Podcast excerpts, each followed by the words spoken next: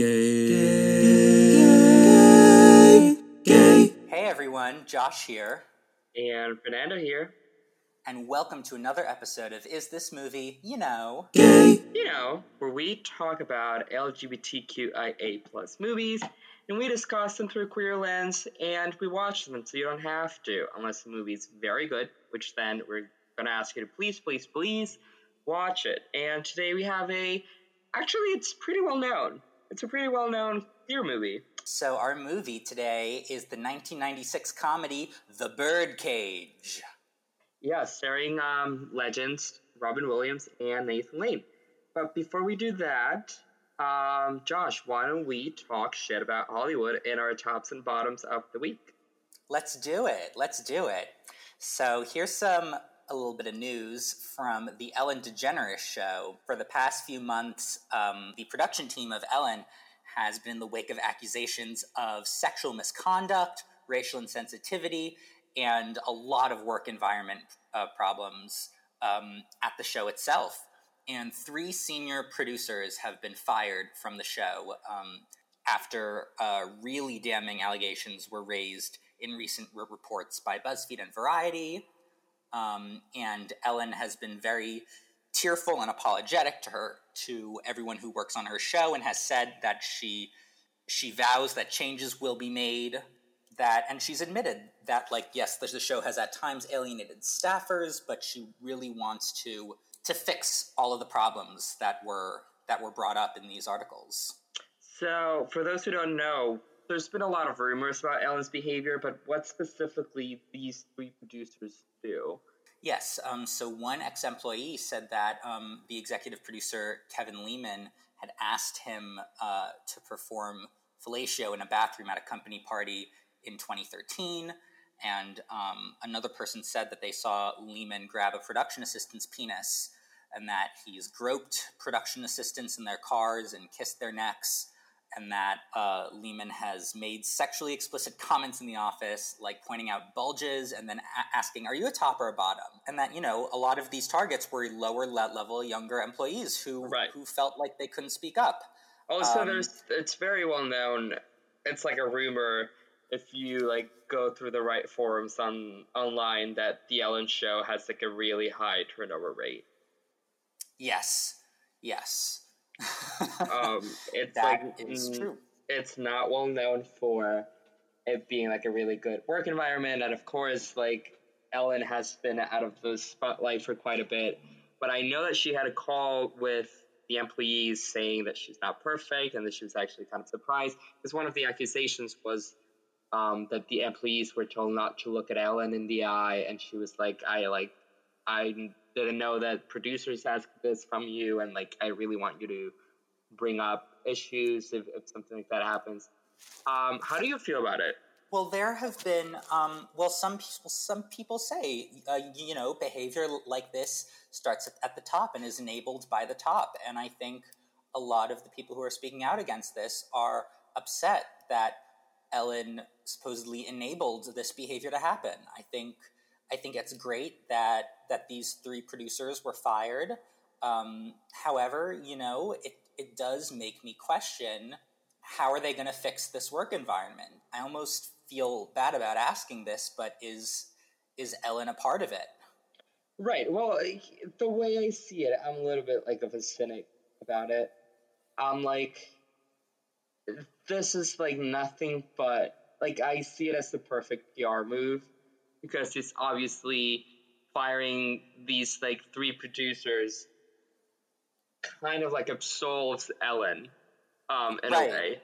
You know, like this is like it this is a PR move it, like that says it was them. It, it like it shifts attention from because the stories when the stories like started coming out of like that um the Ellen show was a really poor work environment. The producers weren't named initially. Everyone just has like really nasty stories to say about Ellen. Um, and by doing this, it shifts the narrative. And of course, like outlets like Deadline and Variety have been reporting this news, and it gets amplified. And really, the conversation is nom- is dominated by the producers being fired. I luckily or have not been part of the Ellen crew Um, really wouldn't know what the work environment is like, but if it really was the case that it was on the producer's hands that this shit happened, I applaud the show. It's a top, but you know, if it was Ellen herself, you know, we still got a problem. The thing that I find annoying is that like you can see a bunch of like celebrities like coming in support of her, and you know, like of course, like she didn't treat you badly because you are number one, rich, and second in of power, just like her. Nowhere near comparable, but um, it, it's kind of the situation Meghan McCain when she was in The View, talking about how Roger Ailes like never and Abby Huntsman, who was who was the daughter of of Jon Huntsman, who was part of the Obama administration and the Bush administration, I believe they were both like Roger Ailes, who very famously, like, you know, is known to have sexually harassed hosts in Fox News. Like, they both said, like, oh, like, Roger Ailes never tried anything with me. And, like, it's like, of course, like, you are. Because you're a big name. Right. You're, you're the kids. Vulnerable. Right. You're the kids of, like, very high profile politicians. Of course, like, it didn't happen to you. And I am going to, like, it's kind of the same way with, with Katy Perry. It's like, of course, girl, like, she didn't, she wouldn't do shit to you. Like, um, but I just, you know, it's like one of those things that, like, you don't have to say anything, so why say anything at all? Um, right. The, the thing is, I don't think Ellen needs any protection. That's that's kind of like how I feel about it. Well, why not? Because she's rich, she's white, she's privileged, and I assume she's made a real good amount of money from the show. So, right. If but she, if, if she comes, were if it comes know, like, out that if it comes out that she had a hand in this in this abuse, then they'll take her show away from her. Of course, and that's great. You know, I'm just saying, I don't think that we should like the rich and powerful should intervening because you know like she is she herself is rich and powerful and if she did yeah. that she did lose the show like it's like it's really hard for me to feel bad about it even even if she wasn't involved when like i know that like i'm still living in my like little harlem apartment and she's gonna go back to her mansion in malibu you know? Yeah yeah. I think that as society we outgrew the necessity of ellen. You know? Well let's not okay but let's not gloss over the fact that she is a really big part of the history of LGBTQIA plus representation on television and in the media. And that she was a trailblazer in that regard. And no one's denying that. But the same thing could be said about RuPaul. You know? I like I applaud RuPaul and the contributions to media. But RuPaul is like highly problematic. And if we move past, you know, what RuPaul has done, I'm sure it's like, you know, we have there's so many new people that fit that bill that could take over her show. You know, like why like it's Ellen DeGeneres. Like, why don't we give it? You know, you don't even have to change the name of the show if we get Ellen Page. You know, it's it's. Ellen Pompeo. right. Ellen it, Burstyn. it just, it, I just, yeah, get all the Ellens on a rotational basis. Well, here's here's something that Ellen has done to start building a better work environment. Staff members will now receive their birthdays off, as well as five paid days off to use at their discretion, and paid time for doctor's appointments and family mm. matters. Five paid days off. That's nothing. Exactly, that's nothing. That's really fucking shitty. Five is like nothing. You know, like one day you know, like I can, I, I, I already took my five days, and and we're not even halfway through the year. You know, it's like, um, and like we're not going fucking anywhere. It's you're in the middle of a pandemic, and I still use my days. Like, but anyways, I'm gonna say, regardless, I think this is a bottom. This is definitely a bottom. Yeah. No bottom shaming on this show, but but not um, like yeah our bad stories basically are bottoms, but like we're just using top and bottoms for like the wordplay. It's we don't funny. think that like tops are better than bottoms sexually. Wow.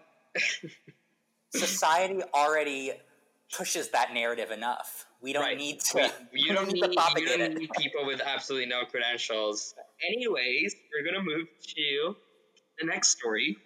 So Guillermo del Toro recently announced the cast for his adaptation of Pinocchio. Um, it's gonna have Cate Blanchett, Tilda Swinton, Tim Blake Nelson, and Finn Wolfhard as the cast of the Pinocchio movie, which will be a Netflix original. Um, as part of the press release announcing the cast, they said that this is a overarching deal with um, Netflix that would include movies and TV shows. Um, so they had kind of like already rumor that that was happening, but now they like kind of confirmed it. They didn't say which other projects would be included in this, but yeah, this is what's happening. How do you like Del Toro? I love Del Toro, and I know that like for years now, it's been his dream project to do an adaptation of Pinocchio, and I'm so glad that it's finally in production and that we're finally going to see it. I just hope it's as good as he's been building it up to be for all these years. Right. Um, what's your favorite Del Toro movie? I think The Shape of Water is my favorite. Del Toro is like for me, it's a hit or miss. I am gonna get crucified by this, but I really did not enjoy The Shape of Water. Seeing the work that he has done with Pan's Labyrinth, and you compare it to Shape of Water, it's I think it's it's the inferior one. It's like the ugly sister. Um, you know, it's like meh. and and as I said, like I think that Del Toro has some hit or misses. Um, Pan's Labyrinth is great. Um, El Espinazo del Diablo is great. Pacific Rim, I'm a huge fan of. Then you have Crimson Peak. You have Hellboy 2, which compared to the first Hellboy, I don't think it's that great. And television wise, oh, so this is the thing. Have you read the Strain books? No, I haven't. Okay, so I'm a huge, and if you are listening and you've read these, I'm a huge The Strain book fan. It was supposed to be a movie, but then they FX bought the rights for it to be a show, and the show Oh, is right. it's a slap in the face of the fans of the books, and I'm just like the thing about Del Toro is that he is not a very focused artist. Like he will take on so much. Like how many projects have been announced to be in development by Del Toro that like never happened? Just so you have an idea, Guillermo del Toro has a Wikipedia page that's called Guillermo del Toro's Unrealized Project because he will announce that he will start something and he won't finish it. And like some of the biggest like things was like a Tarzan adaptation, the El, El Orfanato, which is like a Spanish horror film. He was going to do an American remake, Halo movie, Hellboy three. Um, he was supposed to be the original director for Beauty and the Beast. He was supposed to be one of the directors for the Hulk. He was supposed to be Helming Dark Universe for DC. Um, he was supposed to do si- Frankenstein and Silent Hills, and even a um, a Fantastic Voyage adaptation. So you know, he like starts, he will announce something, people will get excited, and he's like, you know what, like I couldn't get the funding, I couldn't get you know the project off the ground, and you know, I I honestly think that Netflix is being really risky at investing with him because he's also not like a huge like bankable director. No, but he's hot off an Oscar win for Best Director for The Shape of Water. But it doesn't mean you know Oscars are like the kiss of death for some people. It, it's Only if you're a supporting actress. Um, right. Um, and also Pacific Rim, for example, which was like a huge passion project of his. He directed it, he produced it, and he wrote, he co-wrote the screenplay for it. It was two hundred million dollars, and it only made four hundred million. Yeah, Like yeah. that's not a good return of investment. I like I, if I was Netflix, I will have so much anxiety about this. Um, but the other thing is that But they're Netflix. Right, they're Netflix. They can afford it. Well, that's not necessarily true because, it, and the reason to why I wanted to read this news, it's because this is starting to be a trend with Netflix. They have had deals with Scorsese and David Fincher and several other um, directors, uh, Michael Bay, that like they have they're developing things exclusively for Netflix, and I'm like these are like big people. No, it's not fucking Ari Aster. It's like we are talking about people with like great salary needs and people who don't make small movies. Like Scorsese movies are a shit ton of money. Del Toro movies are a shit ton of money. Michael Bay movies are like some of the most expensive movies ever made. That's true. That's true. Here's the thing though. Netflix wants their talent and Netflix is prepared for Del Toro to go as off the tracks as he wants, you know, because they want that, because they think that there's an audience for that. And there is. I want to see him do an animated Pinocchio musical. I mean, the problem is, is that it's going to be inevitably compared to Walt Disney's Pinocchio from 1940, and which is, in in the opinions of many film scholars, one of the greatest animated films ever made. Certainly, that movie, which is now 80 years old, is still going to cast a shadow over this new work. Right. Um, also, the the Benigni Pinocchio movie, which is terrible. Um, we don't we don't talk about that. yeah, and yeah. The, the other thing is the Irishman. I I like you could get away with watching it at home. Del Toro movies are not known for being at home movies. Well, they're also going to give it a limited theatrical release as well. But it's not the same. You know, I like we have discussed this before. I like I think the other thing that I wanted to bring up when when talking about these news, it's that it's starting to be a little bit like we're going back to the old Hollywood, like the golden era of Hollywood, where like both actors and directors would work exclusively with studios. Um, you know how it was like you were a Paramount actress, you were a a um, um, MGM actress, or like stuff like that. We're going back to that with like people, for example, in the Marvel Cinematic Universe that they like they will go like above and beyond for Disney. These are people who like are willing to do the press tour and all that shit. Um, I disagree completely. Do you think Robert Downey Jr. is just a Disney guy? Yeah. I think he knows he knows that he needs to show up for the press for the film that he's no, doing, but he I would do the Robert, same thing for Warner Brothers. Robert Downey Jr. is like a writer guy, Disney guy you watch Doctor Dolittle? It's because I didn't watch Doctor Dolittle. Okay, but okay, Chris Evans and Robert Downey Jr. They make films outside of the Marvel Cinematic Universe. It just so happens that their roles with the Marvel Cinematic Universe are the most popular, and of course they're going to chase down those opportunities. But they're not like beholden to those. Chris Evans what was in Knives Out. I'm not. I'm not saying that they are. I'm saying you won't see a level of commitment to a studio the way these guys have for Disney. Well, yes, because it's a huge movie and they signed the contract, you know? Right. Of course. But like that's what I'm saying, you know, like it's we're I think that we're going back to that that like people are like being loyalists to studios, which I I, I don't see anything wrong. You know, if the if the studio is willing to write the check, like wouldn't you go above and beyond for your work? I would do it. Um, so, what do you think? I think it's a verse. I think we'll see what kind of content he comes up with with Netflix.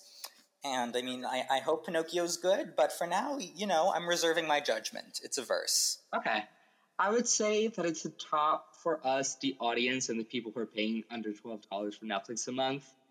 I think it's a bottom for Netflix. Unless it's a horror movie, because he's like known for like creepy um, I don't see people being like, "Oh my god, I need to watch this," which was the case for like The Irishman. Like The Irishman flopped in terms of viewership. Um, no, that's not true. It didn't do that well. Fucking Tiger King Netflix, did better. Tiger Netflix King did doesn't. Re- okay, but Netflix doesn't release its numbers publicly. So just because a lot of people, a lot more people watch Tiger King than The Irishman, it doesn't mean that no one watched The Irishman. I'm not saying no one did, but like here's the thing about these these studios releasing their numbers. They will never miss, and um, for everyone in the audience listening, they will never miss a chance to say, haha, we did it better, or haha, we got to win. And the reason to why they didn't deliver, like Hulu did it for fucking Palm Springs. Um, oh, there's an ambulance happening. Hi, ambulance. Um, the reason to why they released the numbers for Palm Springs was because they were good. If the numbers for The Irishman were good, you know, you and I know that they would have released them. And they did. I'm looking here that um, that over the first week or so, um, it 27 million accounts watched the film. But that's the other problem. Netflix is very loose when they say watch. For them, watch is that they press play on the movie, not how no, long they watch no. it. Watch counts any account that watched at least 70% of the film. Right, but then again, when you pay for a ticket in the movie theater, you sit down for the four hours of the film. When you put it on Netflix, you put it as background. I know that I put I put The Irishman as background. I didn't watch the movie. Oh. Well, maybe that's why you didn't like it. I like I tried I tried so hard. It's so bad. Oh my god. We've talked for like 10 minutes about The Irishman now. Um, Let's rename this podcast Is This Movie The Irishman? The Irishman. Because Um, we talk about it so much. I'm I just- done. I hate the film. I'm sorry. If you like don't know what I'm talking about, put the first 10 minutes of it and you're like, I think I want to die. And, you know, the feeling doesn't go away. It's a bad movie. And it should have won a single award. And it didn't. So that's great. It Didn't. In the world. Um, but moving on to Moving on. moving on to our movie of the week. Um, So, The Birdcage is a 1996 comedy directed by the great EGOT Mike Nichols and adapted by Elaine May. It's an English language remake of the 1978 French Italian film La Cage aux Folles, which then became a hit Broadway musical in 1983. Uh, the film has an all, a powerhouse all-star cast of Robin Williams, Nathan Lane, Gene Hackman, Dianne Wiest, Hank Azaria, Dan Futterman, Calista Flockhart, and Christine Baranski. Um, a little bit about La Cage aux Folles, which is what The Birdcage is based on.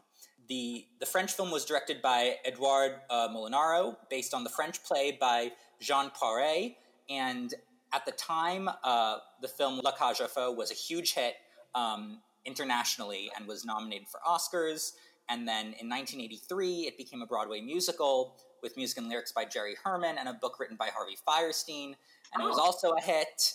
Um, but this adaptation, uh, The Birdcage, is the only one of those four the French film, the French play, the musical, and now The Birdcage to take place in Miami. All the other ones take place in Europe. Warwick, um, have you watched the musical? I have not, but I've listened to it a bunch of times. It has a really famous track, um, I Am What I Am.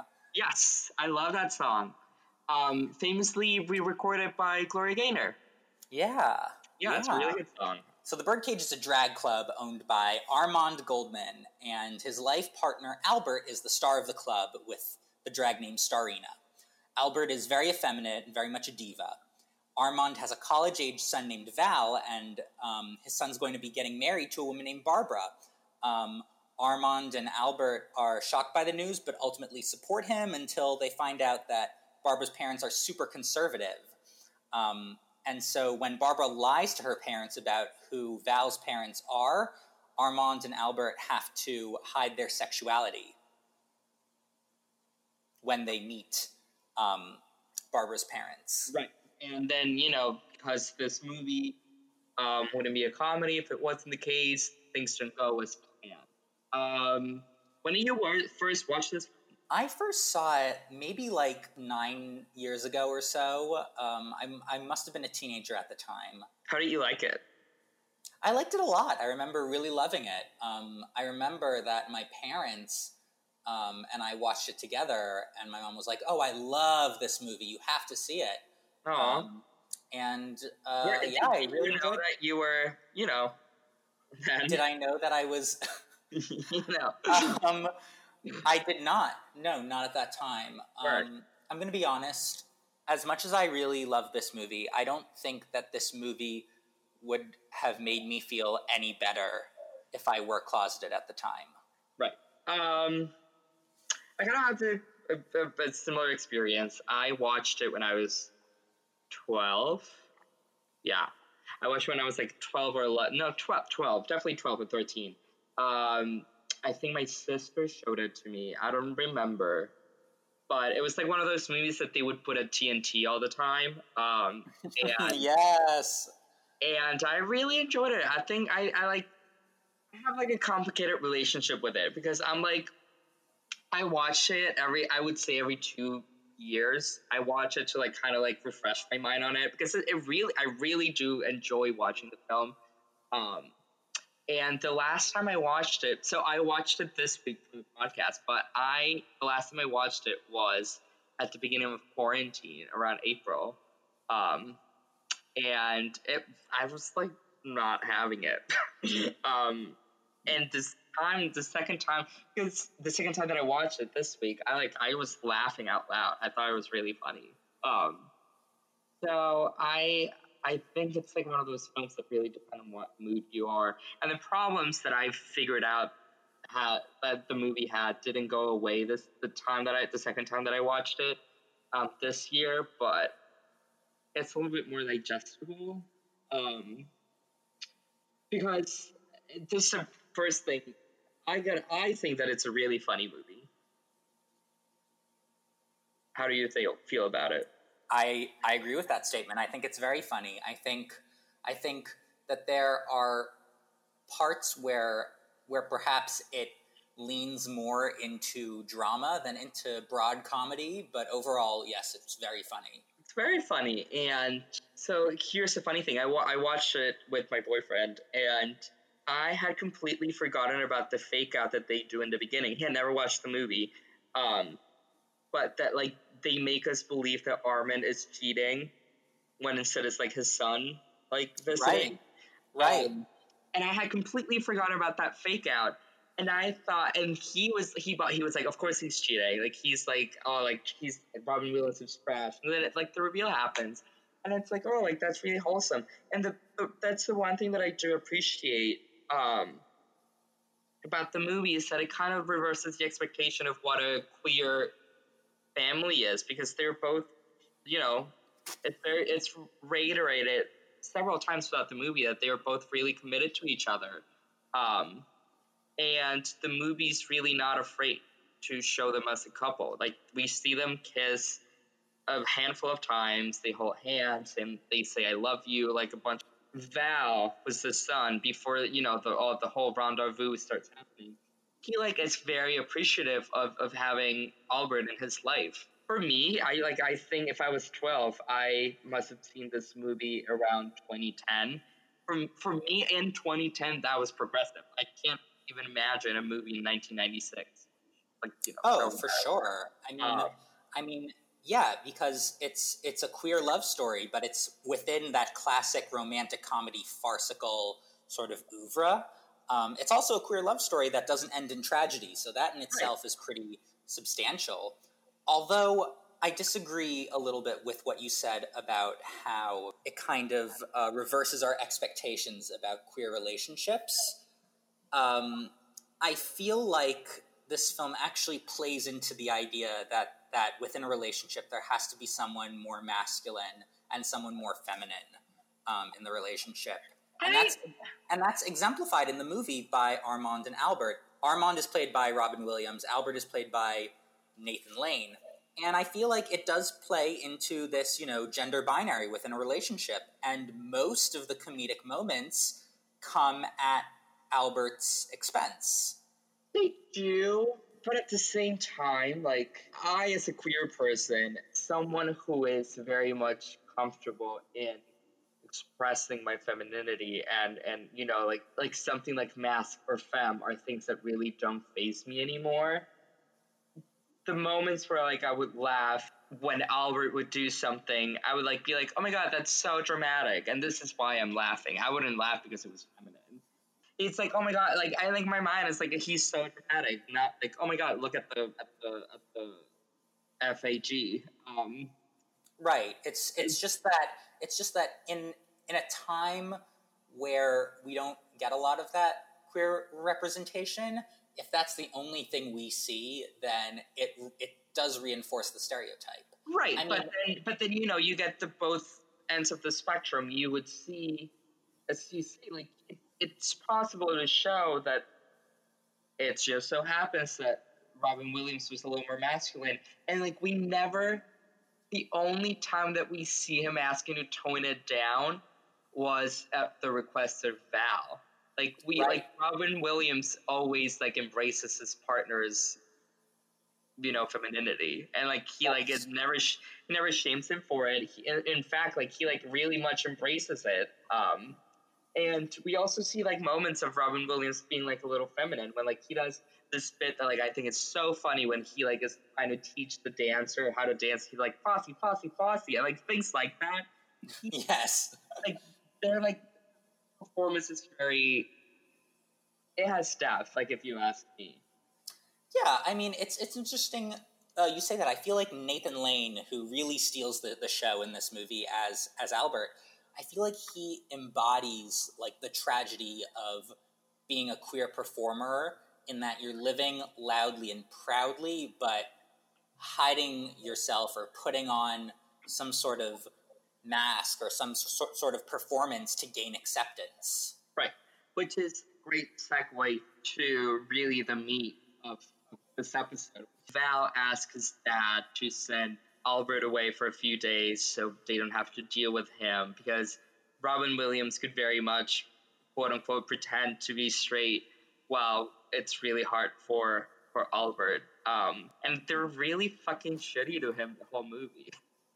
Yeah, but but I think part of that, in some ways, because they're so shitty to him, this movie does a great job of showing how unfair it is that Armand and Albert should have to change their lives at all. Because it's not like a typical gay love story, because they're already together. They're already out, proud and happy gay men who have a life together.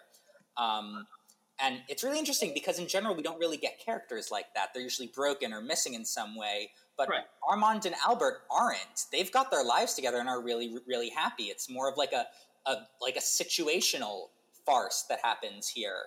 Um, but like they've made a life for for themselves in South Beach, and all of a sudden they're being hit with a dose of conservatism taking over their home. They they legit have to change all the decor in their apartment.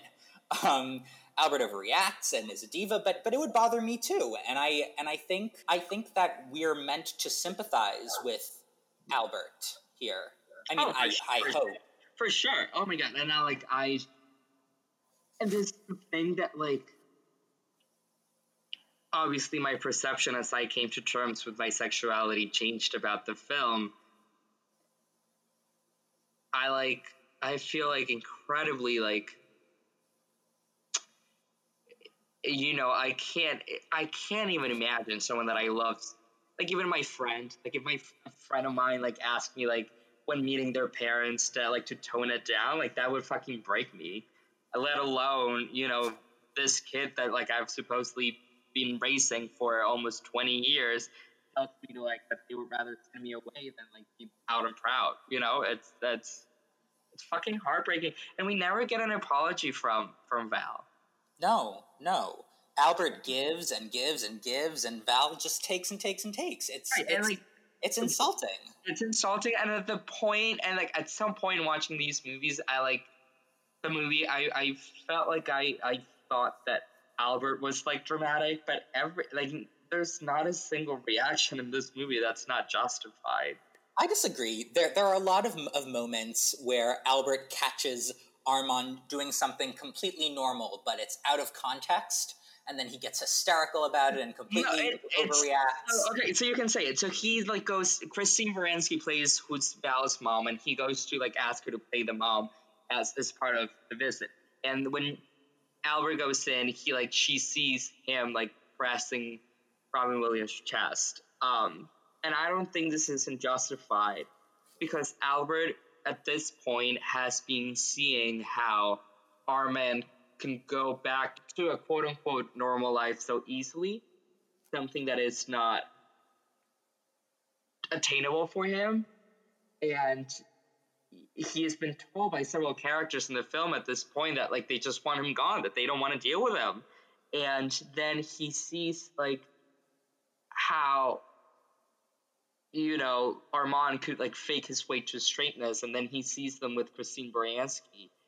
I would be like, this is, you know, you said that you were going to go in, ask the question, and then we are going to leave. Like, I'm already doing you a favor by letting myself humiliate myself like this by not being at the house.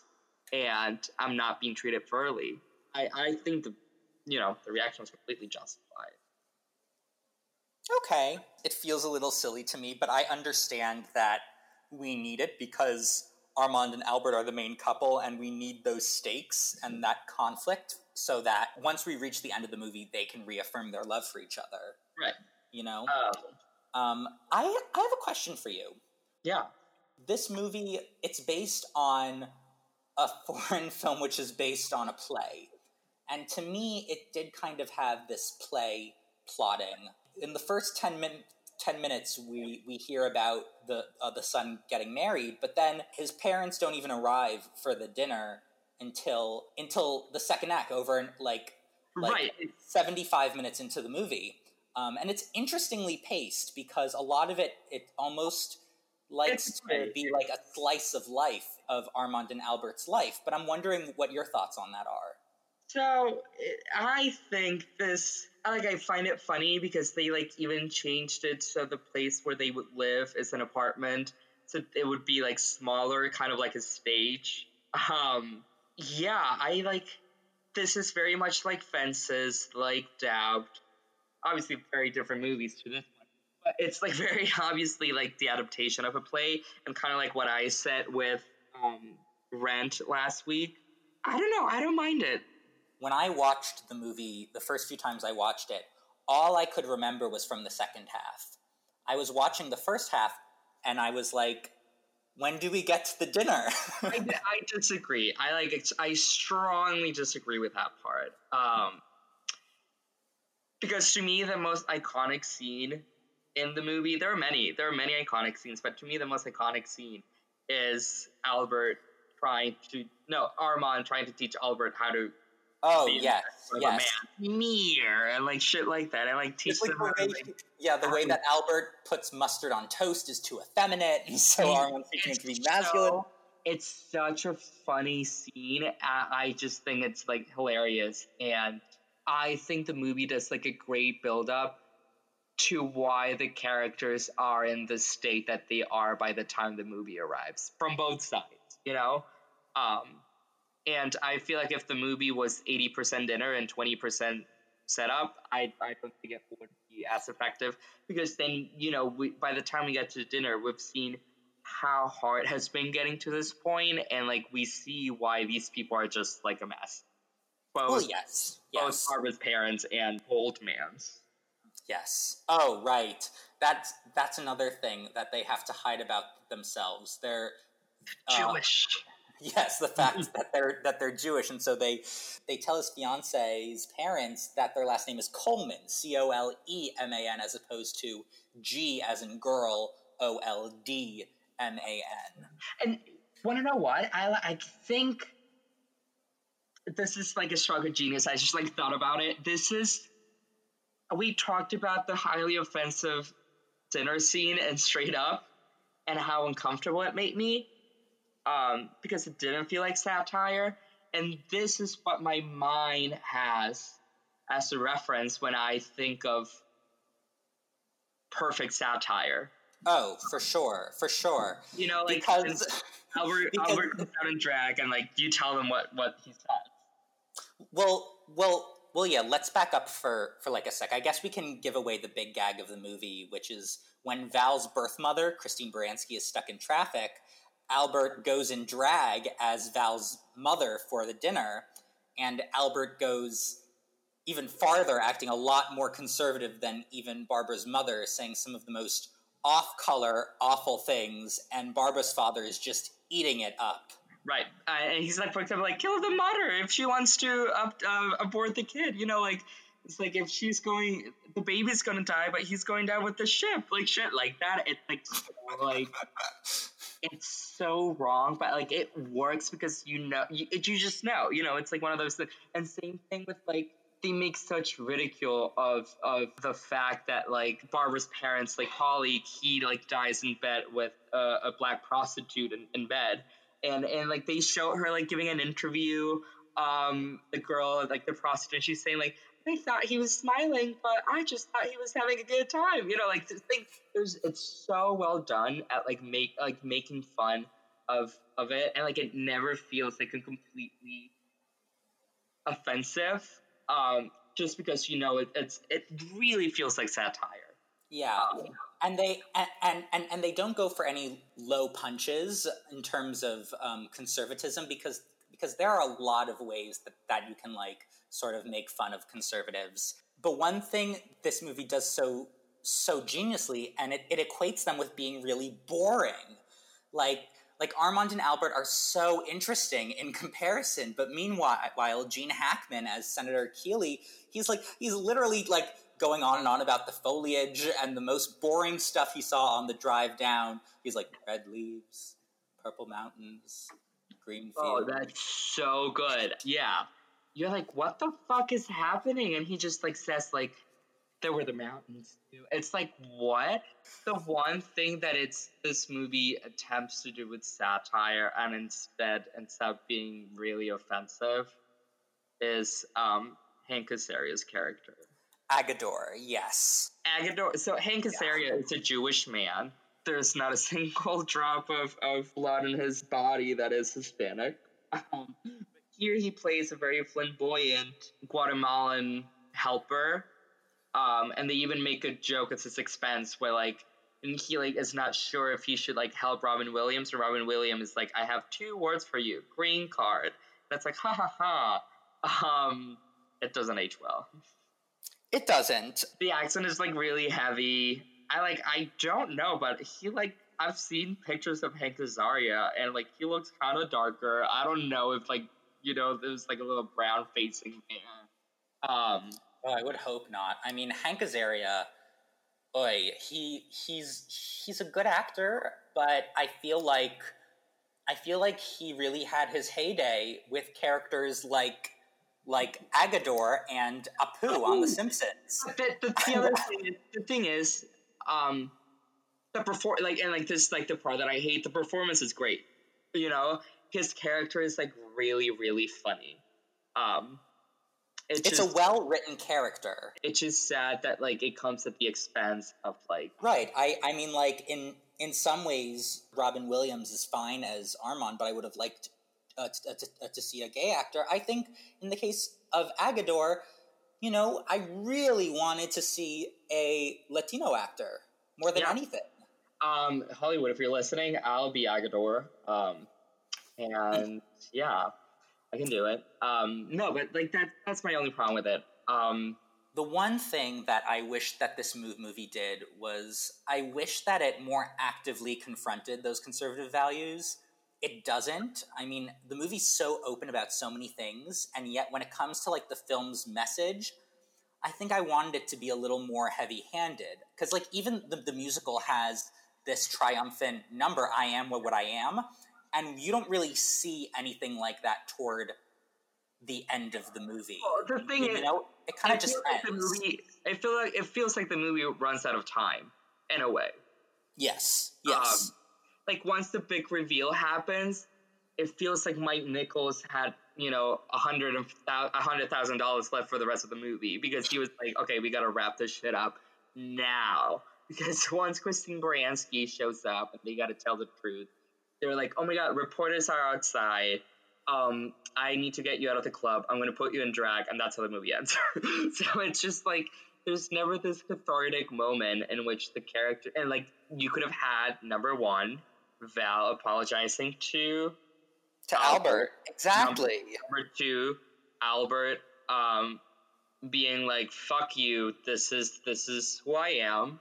I am what I am." Moment, and also Barbara's parents atoning for their mistakes and their sins, and like realizing the hypocrisy of their actions. Um, yes, exactly, exactly, and we don't get to see that, and that's what's so frustrating. I just, it, it's like it really does feel like but five extra mi- minutes, the movie would have done well. But it's a long movie too. It's an hour and fifty. Um, and like to be honest, I feel like nothing should be cut. I like. I think I, but you know. Yeah. Yeah. Um, but moving on, this is one of those movies that like I feel it's going to be a good debate in woulda, coulda, shoulda. Um, yeah. I am fine with straight actors playing gay characters when it doesn't feel like a parody. Like, you know, when they like when they are overly flamboyant or like when they are like very promiscuous and when they are like very predatory. Like, you know, like it's when they perpetuate those stereotypes, that's when I feel like if you're to perpetuate this stereotype, the least thing you could do is to get a gay actor to perpetuate them, um, as bad as that sounds. Um, but I really have no problems. I think that casting is like excellent. Um, I I do think the casting is excellent, but I don't want to go back on on what I've said for the past few weeks, which is that it would have been nice to have a gay actor playing Armand. However, Robin Williams was absolutely fantastic and really gave um, genuine heart to this role in the way that only he can, you know? Right. I don't know how to describe it. It feels weirdly respectful. It does. You know? It does. It never like I don't I cannot think of a single thing other than Robin Williams saying fag. Um, I can't think of, of a single joke or a single acting choice that he does that seems out of place for an actor. Yeah, and that's the thing about Robin Williams in all of his comedic roles is that even when there's a lot of like craziness and zaniness, his performances have a lot of heart to them. Right. I would say arguably Albert is kind of the star here. So and, and, and Nathan Lane's character, and, and so it's interesting to, to see Robin Williams kind of taking a back seat to yeah. sort of the main comedy. Who uh, it's it's it's worth mentioning. Nathan Lane is an openly gay actor, and we love you, Nathan Lane. Sponsored podcast. Um, oh, we love Nathan Lane, and it's it's honestly like really good, and, and like it just it's and I'm sure that like Nathan Lane had his fair share of closed doors because his voice is really high or he was like effeminate. And like the fact that like in this role he can like turn it to a hundred and make it make it a, a, stellar performance out of it it's like i applaud it. Um but if it was if it was done now who would who would you think uh, was good for the remake? I would cast billy porter as armand and I would cast either Billy Eichner or Tituss Burgess as Albert. So you you would want Billy Porter as Robin Williams? Yeah. I don't think that works.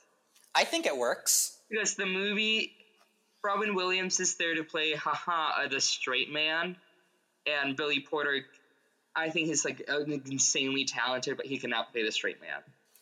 I like honestly think if you switch those characters if you switch Billy Eichner as Armand and Billy Porter as Albert. No, Billy Eichner. Billy Eichner is definitely an Albert. He's a straight man. No, he's no. Just, he's like cranky. He's always complaining. He's always very serious. He's not an over a larger than life character that is, you know, what Billy Porter is off screen as well. I think they both are. No. Okay, I, well, I, Tituss I, Burgess, Billy Eichner, and Billy Portner are all in the conversation for this hypothetical cast. Yeah, the the the, uh, the other thing is that like Billy Porter is he honestly like aged out of the character. I don't think so. He's fifty. Yeah, so he has a son who's getting married. And it sh- and it shows that he's fifty. I don't know. It's just it, yeah, but like the other thing is that they make it a point that he had Val when he was young, when he was too young. Oh, true. So, and Billy Porter is fifty, and Billy Eichner looks like honestly like too young to like be I, doing that. Uh, you know, put a beard on him, you know, and and and maybe crazy. a bald cap. He's only nine years younger than this. Let me present you the concept of Dan Levy as Albert. Dan Levy? And someone like, I don't know, like, it could be Ryan Reynolds or even um, Matt Damon as as Armand. Um, excuse me? Are you are you suggesting that we cast a straight actor as Armand? You know what? I just think that like I think that there that the role should go to a comedian. Yes, and there are plenty of gay people who can do comedy well. Yeah. Oh my god, like the three people I mentioned Billy Porter, Tituss Burgess, Billy Eichner. I, I like I really cannot think that I really cannot believe that you compare Billy Eichner, Billy Porter, and, and Tituss Burgess? to Robin Williams. No, but but there's no one who can be like Robin Williams. Even you know what? Even John Mulaney could be really good as as Armand Okay, I'll give you that. John Mulaney, and Dan ally. Levy, ally of the community, and Dan Levy. I think that would make. Le- Levy as Albert. I I don't know. I think it would make for a really funny movie. Um, just get Christine Baranski to play the mom again, no question. It's funny. I also thought about who I would want want to play uh, Barbara's parents and who I would want to play Agador. Oh. So for Barbara's parents, I would cast. If it were today, I would cast Matthew McConaughey and Debra Messing. Debra Messing doesn't look conservative. No, but whenever there's a project involving the gays, I feel like Debra Messing has to be at least tangentially involved. Oh, you know who could be a good Albert? Sean Hayes. Oh, is it? But he's like he's the same age as Billy Porter. Yeah, but he looks younger. um, I, I don't know about that. like Hayes, I think that he's like funny enough. Well, yes, he, he, he is funny. See, there are a lot of great comedic actors who are gay. Right. So get Sean, Ha- Sean Hayes. Um, And as Agador, I would cast Jaro Sophia. work. Um, well, there's also um, here's the other thing that like I really came to realize. I, as many people know, I'm a huge Drag Race fan, and the illusion during the dinner part, it was not there. I just saw a messy man. Like the like, it's very clearly Nathan Lane in makeup, and after seeing the power of makeup and like what drag could do, I like you know we should open the, the possibility of, of a drag queen playing the role of, of Of Of Albert. Yeah. I completely agree. I completely agree. I think that would be wonderful. I mean, I do think that, you know, it was, this was 25 years ago. Drag has changed a lot um, aesthetically since then. But also, Albert didn't have that much time to get everything together. right, but like in general, you know, like the, the makeup wasn't there. It wasn't, but I felt like it was supposed to not be there, you know? I get like someone like Jackie Beat or Sherry Vine. You know, like these are like very good alternatives to like getting someone who like really knows the business of drag. But I get, you know, producers want to make money. Yeah. Um, the other thing that I really got to plot this movie for is that like I haven't seen La Cage aux Folles, but I haven't either. but I I'm gonna say this movie, the way they adapted it for it to be American is perfect. It works. It works. like- but I it- am curious to see the original film and see, you know, w- what they were working with. I, I would love to see what they were working with, but they just anything that they adapted, you could do the same movie, the same exact movie, don't change a single a single word of the script, and it would work in 2020. You know, like conservatives is still for the same shit, and Rush Limbaugh is still on the radio, and Palm Beach has gay clubs. You know, like and drag right now. The drag is huge. Like it's like I think that the aspect of drag, it's it's really handled with respect because we're never. It doesn't do the, the shit that a lot of movies in the '90s did. That you know they would like that. You know, To Wong Foo did that. They would show Right, right. and drag when they're not working.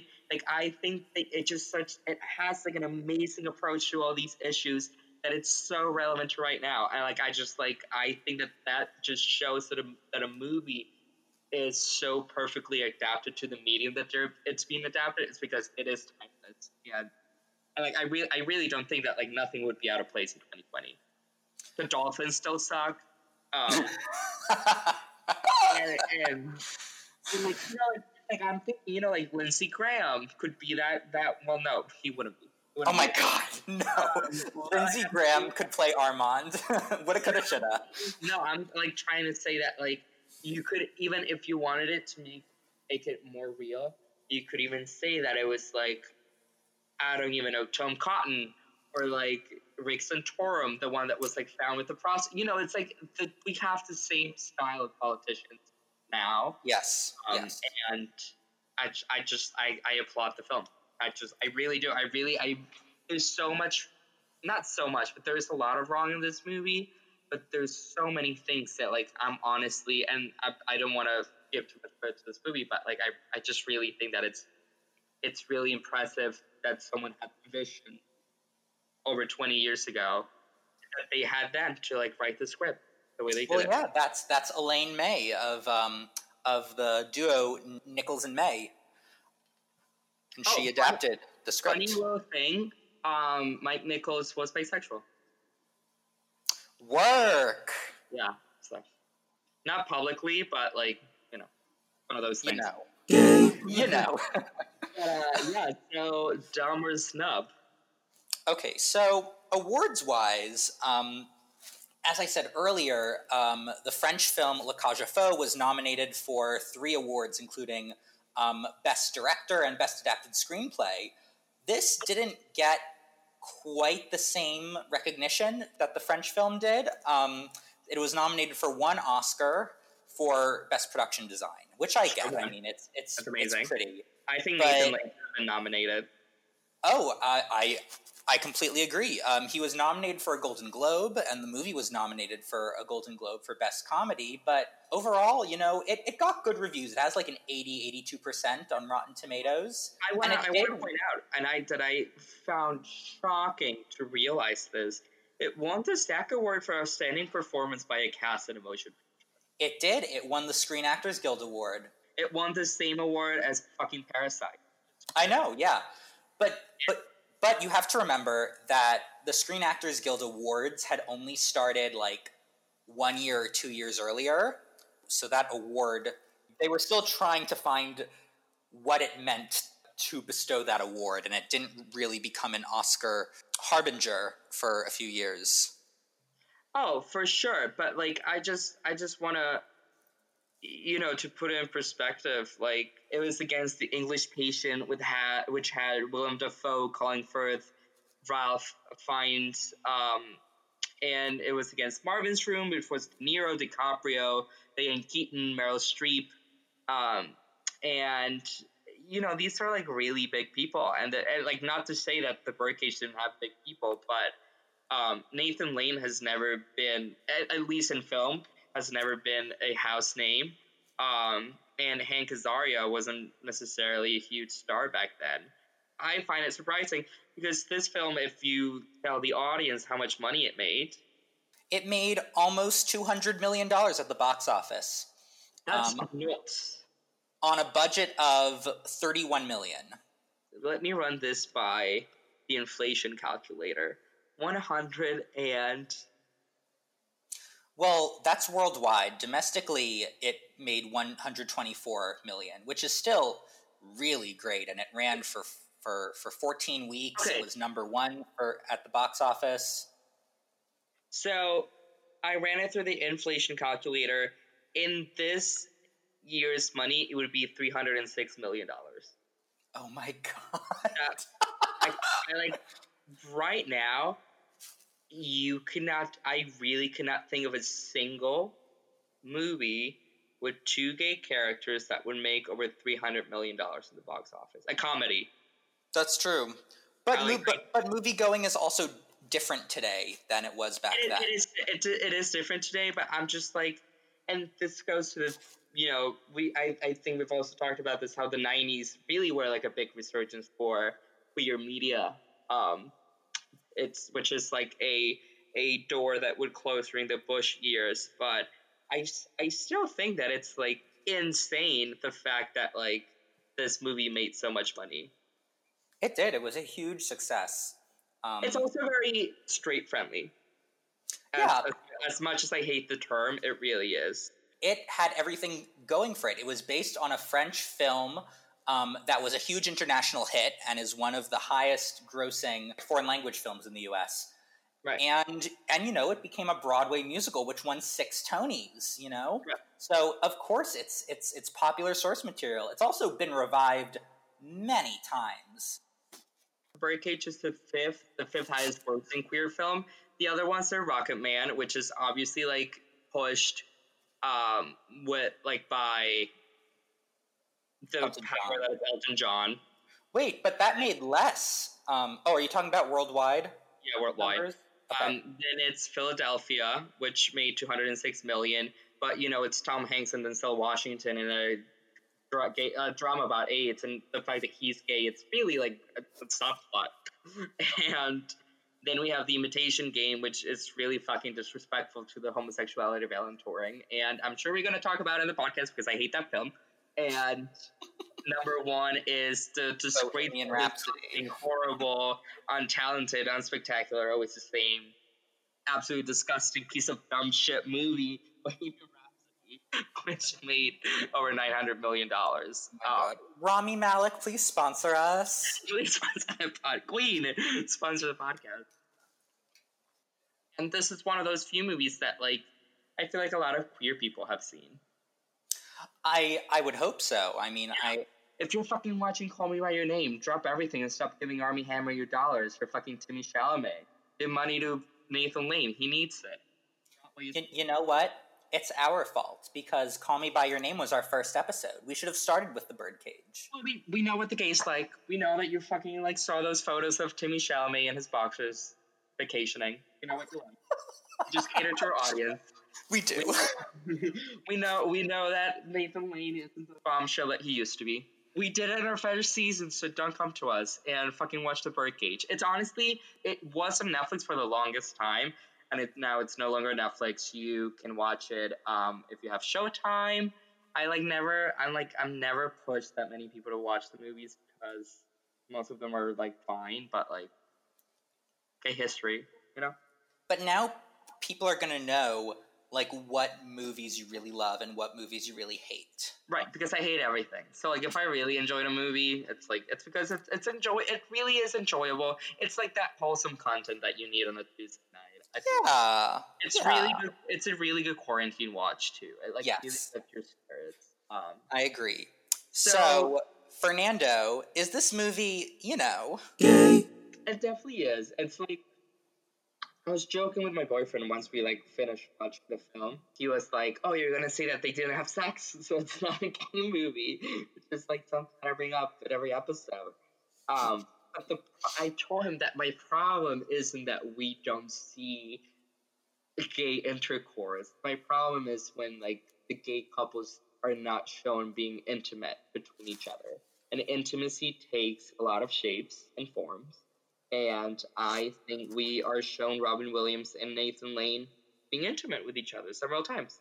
Um, so I think this movie is is it takes a lot from the gay community and, and, and gay culture in general to make it funny and make it as relevant as it is. And I think it does a, or does it in a semi semi respectful way. And I think yeah, this movie is. know, how do you feel? Is it you know? Gay. I think it is very, you know. Gay. And um, to your point about about intimacy, I think it's also different because because we're witnessing a relationship that is already happy and is already set from the start, and so we already know the rules of the game that that that they're a couple. Whereas I think with a developing relationship and movies that show um, characters developing relationships or like discovering sexuality, I think yes, the physical intimacy sometimes is an important part that we don't see. But I feel like there's plenty of intimacy here, like you said. Yeah, it it really put like a smile on my face. So if you are looking for that kind of film, go see it. As always, please leave a review on Apple Podcast and make it be good. And you can email us to dismissmovie, you know, at gmail.com. and you can follow us on Instagram. It's this movie you know dot pod and listen to our other episodes because even if you didn't watch the Birdcage, you must have watched any of the other films that we just have in a roster. Yeah, like I don't believe that that there is anyone who has like seen the list of films that we've done and has said, "Oh, I've never seen any of those." Right. Like, really? But also, no shame if you haven't. It's totally okay. Everyone has to start somewhere. I'm sorry. You're such a shamer. And, you know, and if you have Netflix, go watch. A couple of them are on Netflix, a couple of them are on Hulu, a couple of them are on HBO. Thank you for listening. Goodbye. Bye, everyone.